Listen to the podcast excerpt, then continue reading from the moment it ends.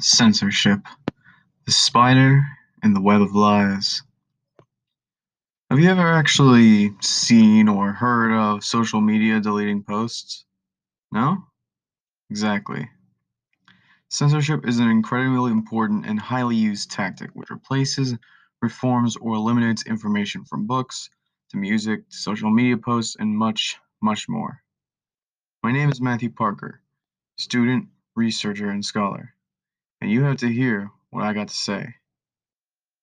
Every episode will go in depth as to not just what censorship is, but what it does and how it affects us.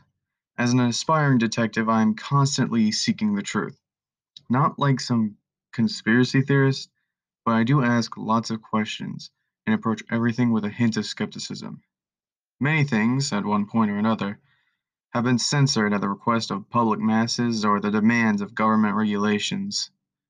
You could argue that it is important to protect the minds of younger audiences, but it begs the question could this power be destroying the truth of something important?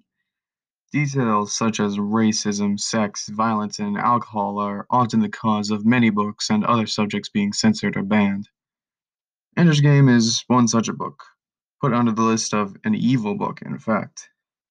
And details or information like this is covered up almost all the time.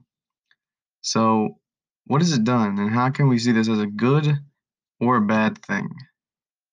We'll get into that next time on the world's web of lies.